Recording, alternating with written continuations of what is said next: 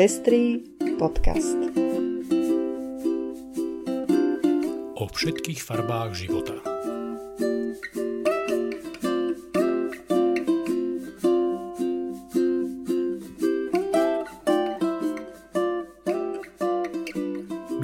Poslucháčky, milí poslucháči, vítame vás pri počúvaniu štvrtej epizódy nášho pestrého podcastu. Ja sa volám Ondrej Prostredník a spolu s Luciou Plavákovou tvoríme tento podcast pre vás. V dnešnej epizóde sa budeme venovať dopadom koronakrízy na rodiny. Začneme ako vždy správami zo sveta. Lucia, máš slovo. Komisárka Rady Európy pre ľudské práva Dunia Mijatovič vo svojej práve uviedla, že už v tejto chvíli je jasné, že pandémia prehlbí rodové nerovnosti v dôsledku nadmerného zastúpenia žien v profesiách a ďalších neplatených aktivitách, ktoré ich vystavujú vysokému riziku nákazy a v dôsledku nízkopríjmových a neistých prác žien, ktoré budú obzvlášť závažne ovplyvnené nastupujúcou ekonomickou krízou. Obmedzenie pohybu zároveň zvýšilo vystavenie žien rodovo podmienenému násiliu obzvlášť domácemu a sexuálnemu násiliu. Komisárka zároveň kladie dôraz na zabezpečenie reprodukčných práv žien, ktoré je základným prvkom záväzku garancie ľudských práv žien a rodovej rovnosti zo strany členských štátov Rady Európy. Upozorňuje tiež na problémy pri zabezpečení práv tehotných žien vo viacerých európskych krajinách, pričom osobitne poukazuje na zistenia porušení práv žien na Slovensku ktoré prednedávnom prezentovala verejná ochrankyňa práv Mária Patakijová a ktorých sme hovorili v predchádzajúcej epizóde Pestrého podcastu. Na záver svojej správy uvádza komisárka zoznam opatrení, ktoré by pri riešení pandémie mali členské štáty Rady Európy rešpektovať a uplatňovať. Medzi tieto opatrenia patrí napríklad urgentné odstránenie akýchkoľvek prekážok, ktoré bránia prístupu k bezpečným interrupciám alebo povinnosť zabezpečiť, aby odmietnutie starostlivosti na základe výhrady vo svedomí neohrozovala prístup žien k reprodukčným právam.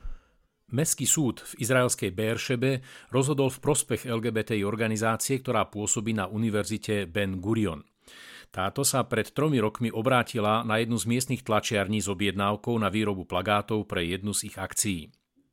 Nerobíme veci, ktoré sú ohavnosťou, sme Židia. Takto argumentovala tlačiareň, keď odmietla vyhotoviť cenovú ponuku na zákazku LGBTI organizácie. Právni zástupcovia LGBTI aktivistov argumentovali, že tlačiareň porušila zákon o zákaze diskriminácie pri predaji produktov, poskytovaní služieb a vstupe na miesta slúžiace verejnosti, ktorý prijal izraelský Kneset v roku 2000. Obhajoba tlačiarne sa odvolávala na náboženskú slobodu a skutočnosť, že ich viera im zakazuje napomáhať porušovaniu náboženských predpisov. Súčasťou obhajoby boli aj rozhodnutia dvoch rabínov, ktorí súhlasne vyhlásili, že tlač takých materiálov je zakázaná. Súdkyňa vo svojom rozhodnutí uviedla, že ak sa náboženský predpis dostane do konfliktu s povinnosťami poskytnúť službu každému vo verejnom priestore, tak právo na poskytnutie služby bez diskriminácie má vyššiu silu ako právo konať podľa náboženských predpisov. Tlačiareň musí aktivistom zaplatiť odškodné 14 tisíc dolárov a súdne trovy. Generálny tajomník OSN Antonio Guterres varoval, že z pandémie sa stáva ľudskoprávna kríza. Upozornil, že je možné pozorovať disproporčné dopady na určité komunity, náraz nenavistných prejavov, cieľenie na zraniteľné skupiny a rizika prísnych bezpečnostných opatrení.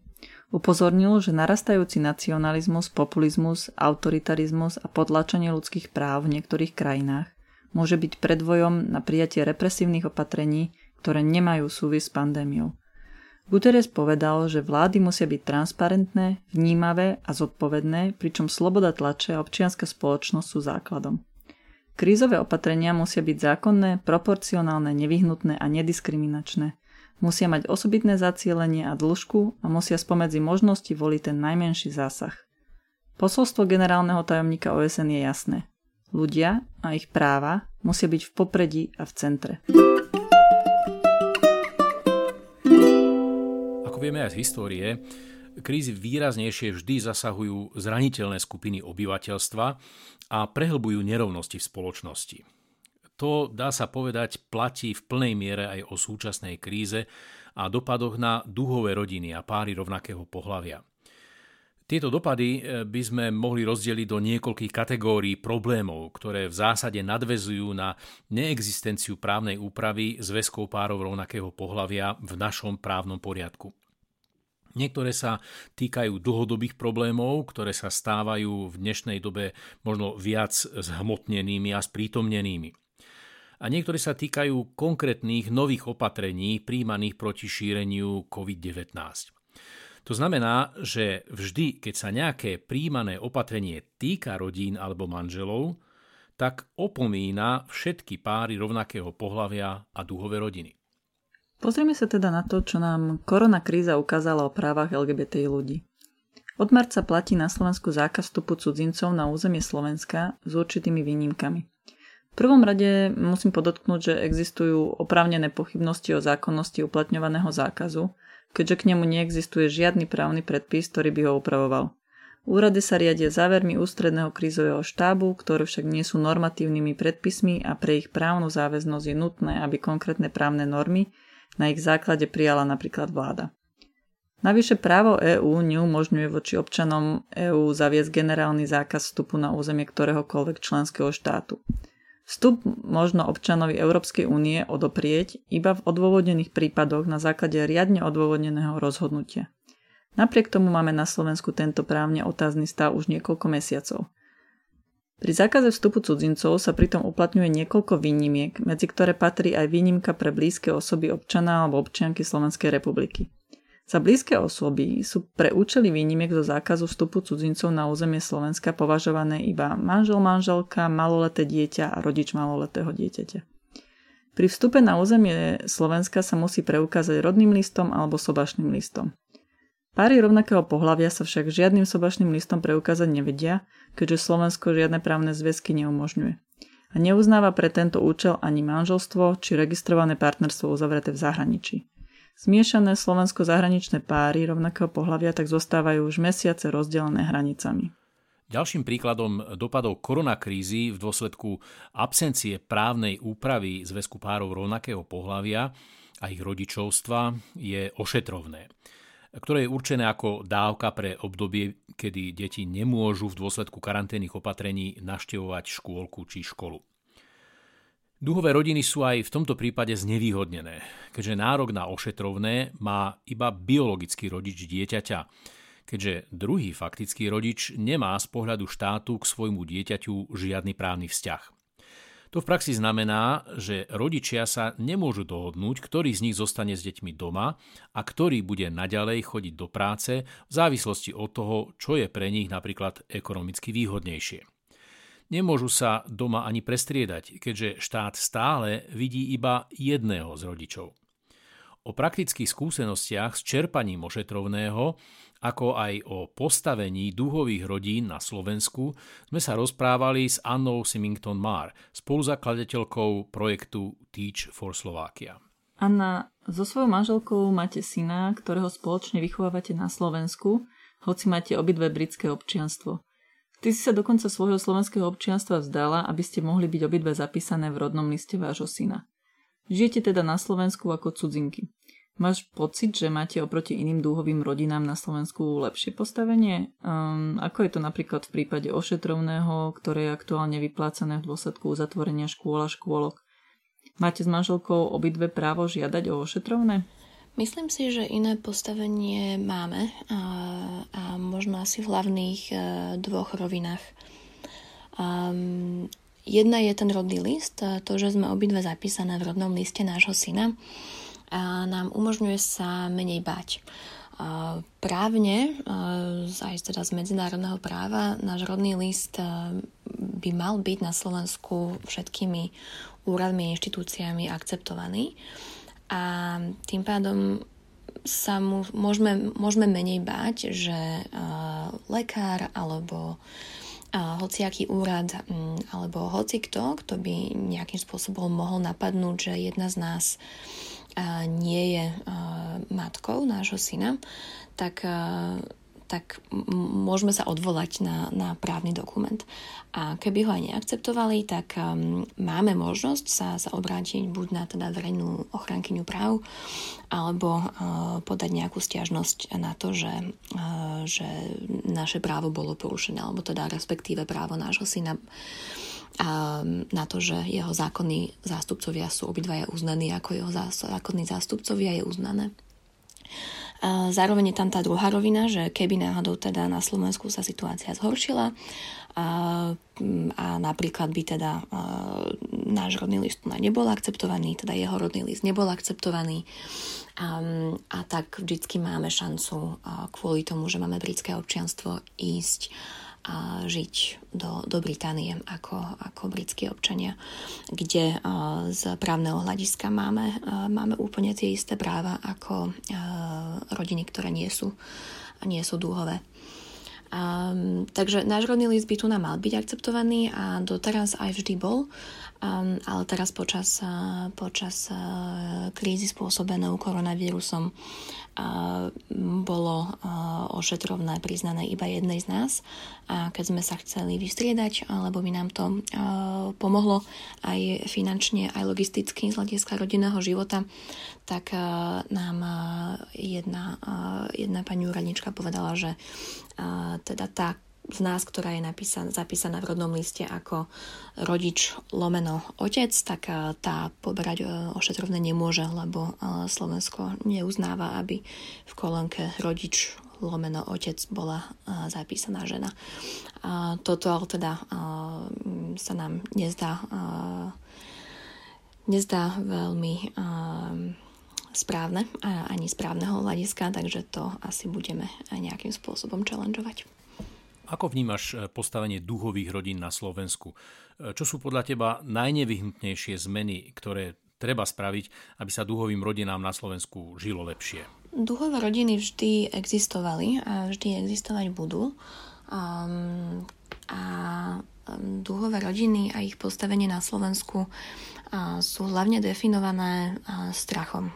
Strachom z toho, že ich e, nepríjmu e, niektorí ich blízky, e, že nebudú prijatí nejakou časťou spoločnosti, ktorá je pre nich dôležitá, ale hlavne strachom z, zo štátu a z toho, že štát nebude chrániť ich ako rodinu a špecificky ich deti.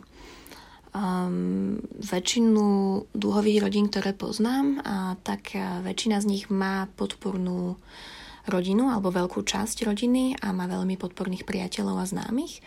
A, takú svoju bublinu, a, ktorá ich prijala a prijíma v každodennom živote ako bežnú rodinu. Tam nemusí byť žiadny prívlastok, že sú dúhoví, proste sú to sú rodina so, so, s láskou a so, so všetkým uh, spoločným životom, ktorý k tomu patrí. Ale každodenne žijú v strachu a, a že čo ak, čo ak jeden z rodičov zomrie, čo ak sa ocitnú na dvoch stranách hranice, keď sa hranice zatvoria, čo ak sa rozídu a rozvod bude zlý, čo, čo sa stane s dieťaťom, ktorého, ktorého vzťah s jedným rodičom vôbec nie je právne uznávaný. A tým pádom ja si myslím teda, že to, že nie je uznaný vzťah rodičov, ktorí sú v niektorých prípadoch spolu a veľmi dlho, ale to v podstate ani nie je podstatné. A, nie je uznaný zákonný zástupca dieťaťa, nie ako jeden z rodičov. Tak podľa mňa je najdôležitejšia zmena to, aby deti, ktoré vyrastajú s rodičmi rovnakého pohľavia, mali právo mať obidvoch rodičov zapísaných v rodnom liste buď od narodenia, a, a keďže veľa a, rovno, rovno, rovnako pohľavných párov plánujú deti spolu, um, alebo teda cez priosvojenie uh, nebiologickým rodičom. Ďakujem Anne, že nám priblížila postavenie, život a obavy dúhových rodín na Slovensku. Keď už sme otvorili tému rodičovstva párov rovnakého pohľavia, rada by som objasnila, aké sú tie chýbajúce možnosti právneho uznania jedného z rodičov v dúhových rodinách. V prvom rade považujem za potrebné zdôrazniť, že právne uznanie obidvoch rodičov je dôležité najmä z dôvodu ochrany práv detí z dúhových rodín, pretože sú to deti, ktoré štát oberá o ich práva keď právne neuznáva dúhové rodiny. Či už ide o právo dediť po obidvoch rodičoch, či právo na sirotský dôchodok, právo na výživné, či možnosť mať obidvoch zákonných zástupcov. Aké sú teda možnosti právneho zabezpečenia rodičovstva párov rovnakého pohľavia, ktoré sú bežné v iných krajinách? Prvou z nich, asi najčastejšie diskutovanou, je spoločná adopcia. Teda adopcia dieťaťa, ktoré zostalo bez rodičov a žije buď v náhradnej profesionálnej rodine alebo v detskom domove. Táto možnosť na Slovensku nie je pre páry rovnakého pohľavia dostupná. Avšak e, kdokoľvek bez ohľadu na sexuálnu orientáciu si môže dieťa osvojiť ako samostatný žiadateľ alebo žiadateľka. Samozrejme po splnení zákonných podmienok. Aj adoptované deti tak na Slovensku prakticky môžu žiť v dúhových rodinách. A aj žijú. Aj v týchto prípadoch však vzniká pre deti nepriaznivá situácia, keď právne je rodičovstvo priznané len jednému z rodičov. Tento problém by spoločná adopcia odstránila.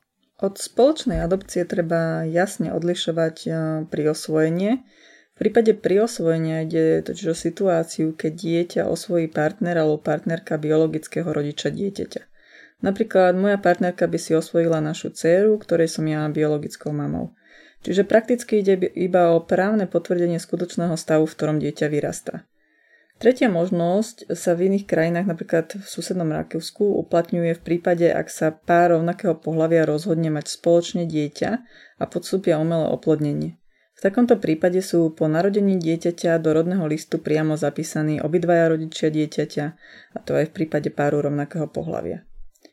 Neexistuje žiadny argument, ktorý by dokázal obhájiť, že je pre dieťa lepšie, keď v týchto situáciách nemá plné práva, ktoré by mu inak prináležali, ak by išlo o rodinu páru odlišného pohľavia. V skutočnosti totižto tí, čo sa tvária, že chránia deti, im naopak škodia, lebo im upierajú právnu ochranu a v porovnaní s inými deťmi ich udržujú v znevýhodnenom postavení. Opatrením Úradu verejného zdravotníctva sa všetkým osobám, ktoré od 1. mája 2020 vstúpia na územie Slovenskej republiky, nariadila izolácia v zariadeniach určených štátom na dobu nevyhnutnú na vykonanie laboratórnej diagnostiky ochorenia COVID-19 a následne po zistení negatívneho výsledku sa tejto osobe nariadila domáca izolácia v celkovej súhrnej dobe 14 dní.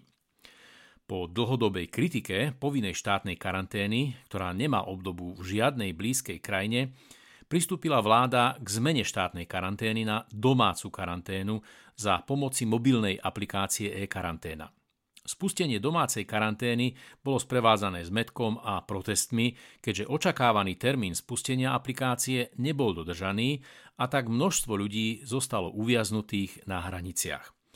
V súvislosti s povinnou karanténou sa objavuje aj niekoľko právnych otáznikov, ktoré na jednej strane súvisia so samotnou zákonnosťou tohto opatrenia a na druhej strane so zákonnosťou výkonu štátnej karantény.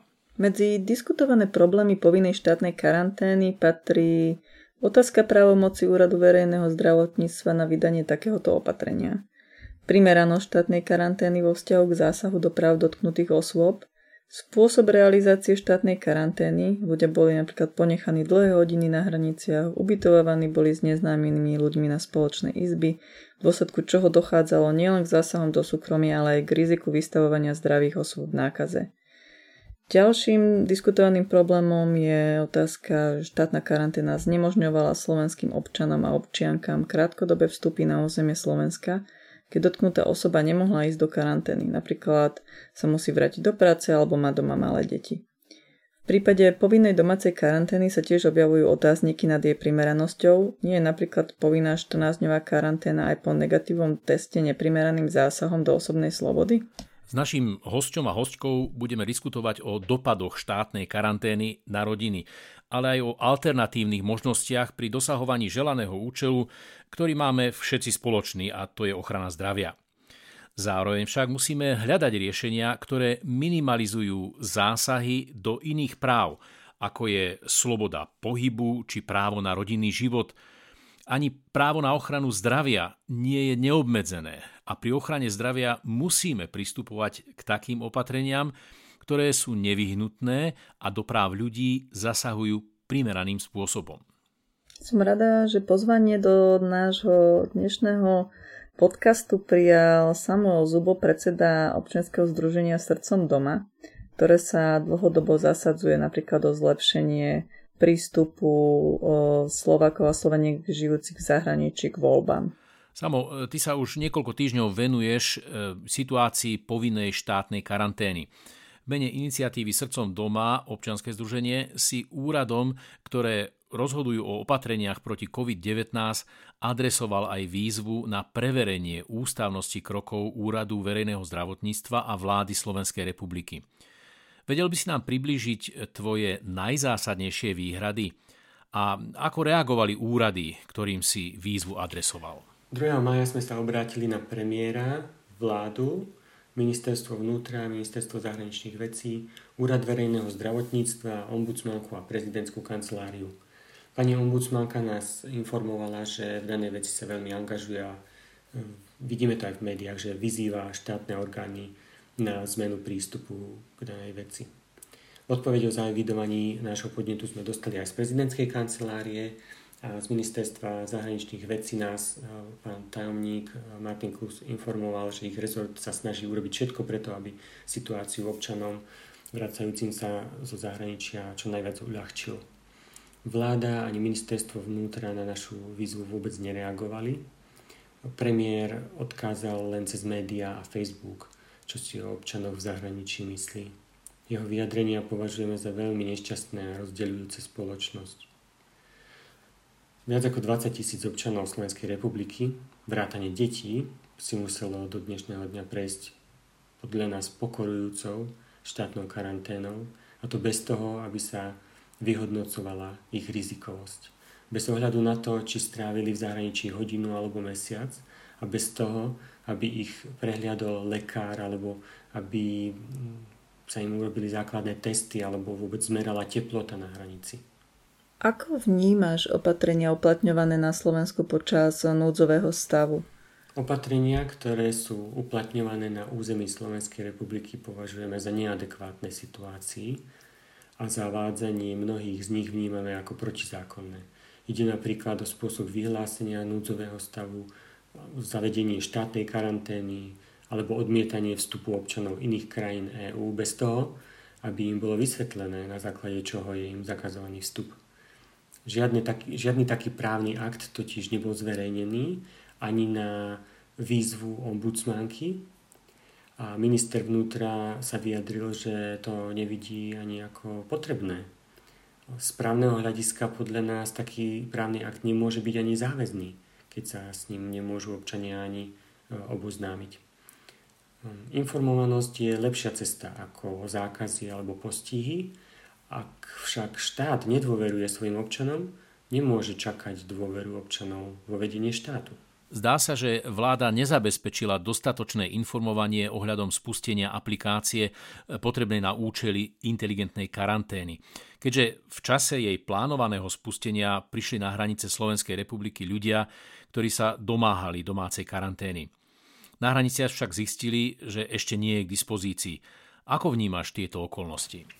Bolo to aj občianske združenie Srdcom doma, ktoré 2. mája vyzvalo štátne orgány k zavedeniu domácej karantény namiesto tej štátnej.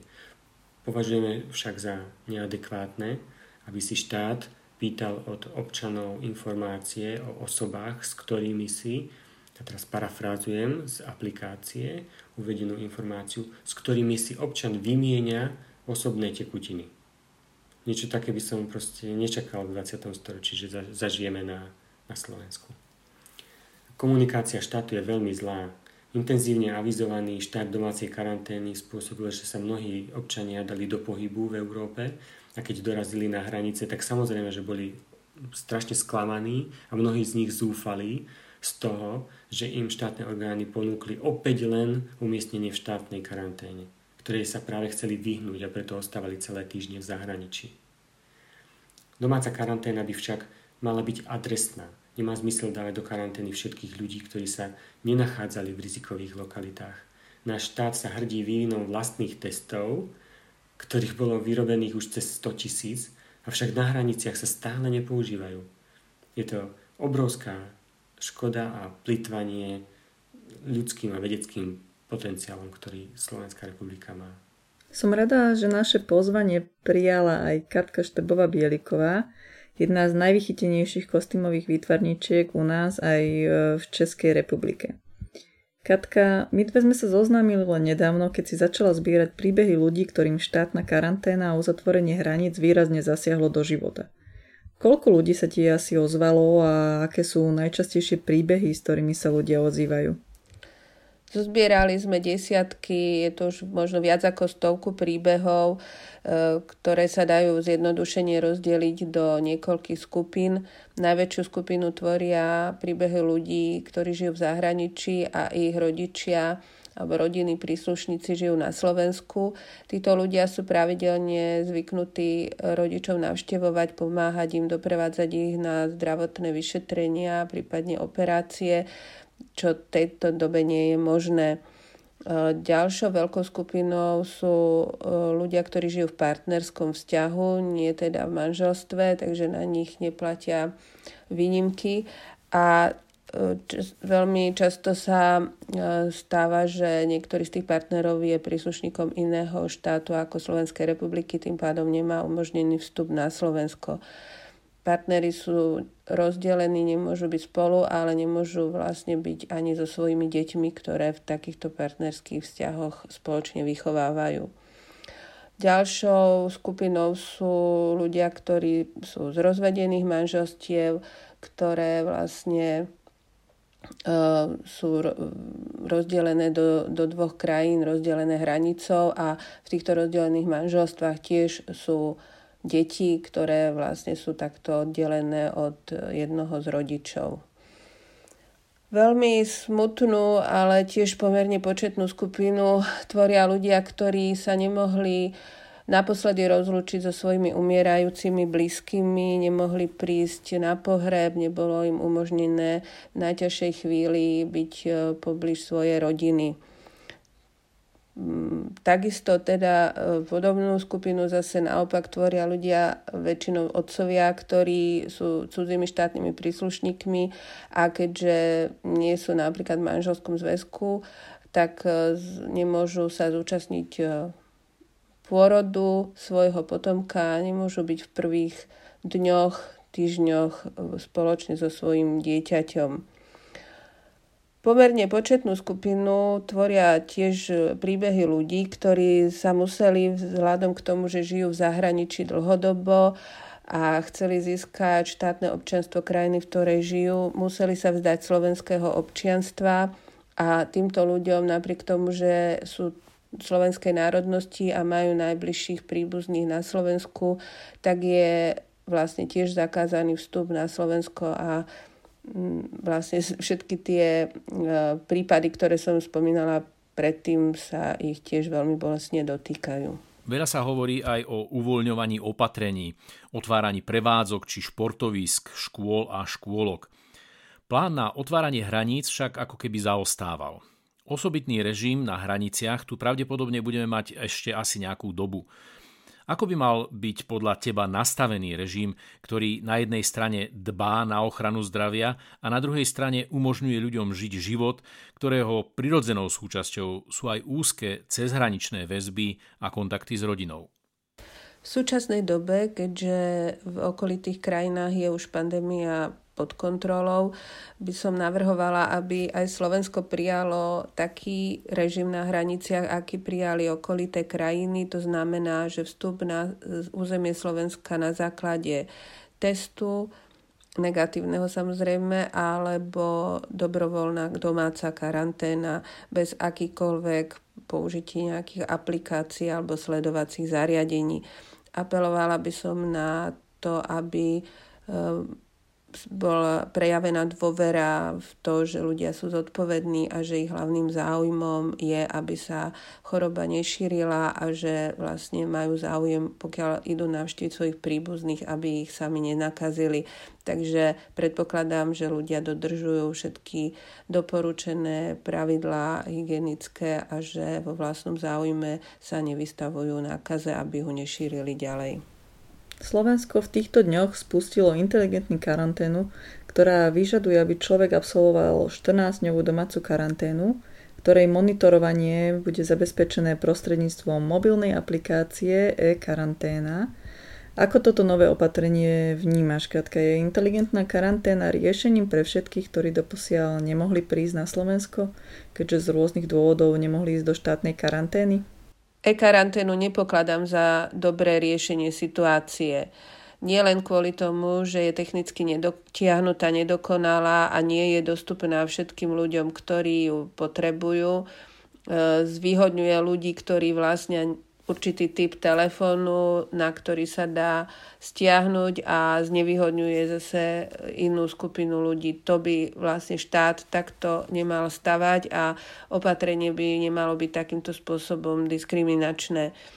Ďalej e, karanténa, aj keď domáca na 14 dní nerieši situácie, kedy ľudia potrebujú prísť na Slovensko na krátku dobu, na 3-4 dní, aby napríklad sprevádzali svojich rodičov na lekárske vyšetrenie alebo sa zúčastnili pohrebu alebo si zariadili iné veci, ktoré vyžadujú len niekoľko dní pobytu.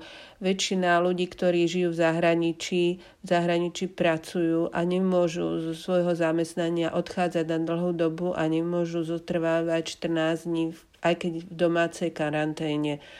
Takže sa mi javí ako umožnenie ľuďom vstupovať na základe negatívneho testu ako dobré riešenie. Hoci postupne dochádza k uvoľňovaniu opatrení proti šíreniu COVID-19, niektoré skupiny ľudí zostávajú stále výrazne zasiahnuté aj opatreniami na hraniciach. Slovensko síce s okolitými krajinami zaviedlo režim, podľa ktorého nie je potrebné podstúpiť karanténu, ak pobyt na území Slovenska bude trvať maximálne 48 hodín, avšak takáto možnosť sa týka iba Slovákov a Slovenie, ktorí majú v susednej krajine trvalý alebo prechodný pobyt. To znamená, že napríklad Slova, ktorý žije v Prahe, ale nemá tam prechodný alebo trvalý pobyt, nemôže prísť na Slovensko na dva dní, keďže pri prekročení hranice by sa musel podrobiť 14-dňovej domácej karanténe. Naďalej tiež platí aj zákaz vstupu cudzincov na územie Slovenska s výnimkou pár špecifických prípadov, ako sme spomínali aj v prvej časti tejto epizódy. Otázkou tiež zostáva, v čom je cudzinec epidemiologicky odlišný od slovenského občana, ak by obidvaja museli dodržiavať rovnaké podmienky. Z vyjadrení našich hostiek a hostí ste mohli počuť, že opatrenia, ktoré príjma vláda Slovenskej republiky v súvislosti s koronakrízou, sa naozaj vážnym spôsobom dotýkajú mnohých ľudí. Nejde pritom len o e, tie opatrenia, ktoré, ktoré pociťuje väčšina z nás ako, ako diskomfort pri stiaženej dostupnosti služieb a tovarov. Je tu predovšetkým o to, že mnohé rodiny zostávajú v dôsledku týchto opatrení e, rozdelené. Najmä rodiny, ktoré z pohľadu našej legislatívy ako keby neexistovali, dúhové rodiny. A upozornili sme tiež na to, že mnohí ľudia, ktorí v podstate nechcú nič iné, len prísť domov, e, vo veľmi ponižujúcich podmienkách musia stáť na hraniciach a domáhať sa toho, aby mohli prísť domov. Myslíme si, že je dôležité upozorňovať na to, aby e, tieto opatrenia, ktoré sú príjmané, boli príjmané v súlade so zákonom a aby boli primerané. Ďakujeme za vašu pozornosť a rád by som vás pozval k sledovaniu našej, našej ďalšej časti o dopadoch koronakrízy na najzraniteľnejšie skupiny obyvateľstva. Ďakujeme, do počutia čoskoro.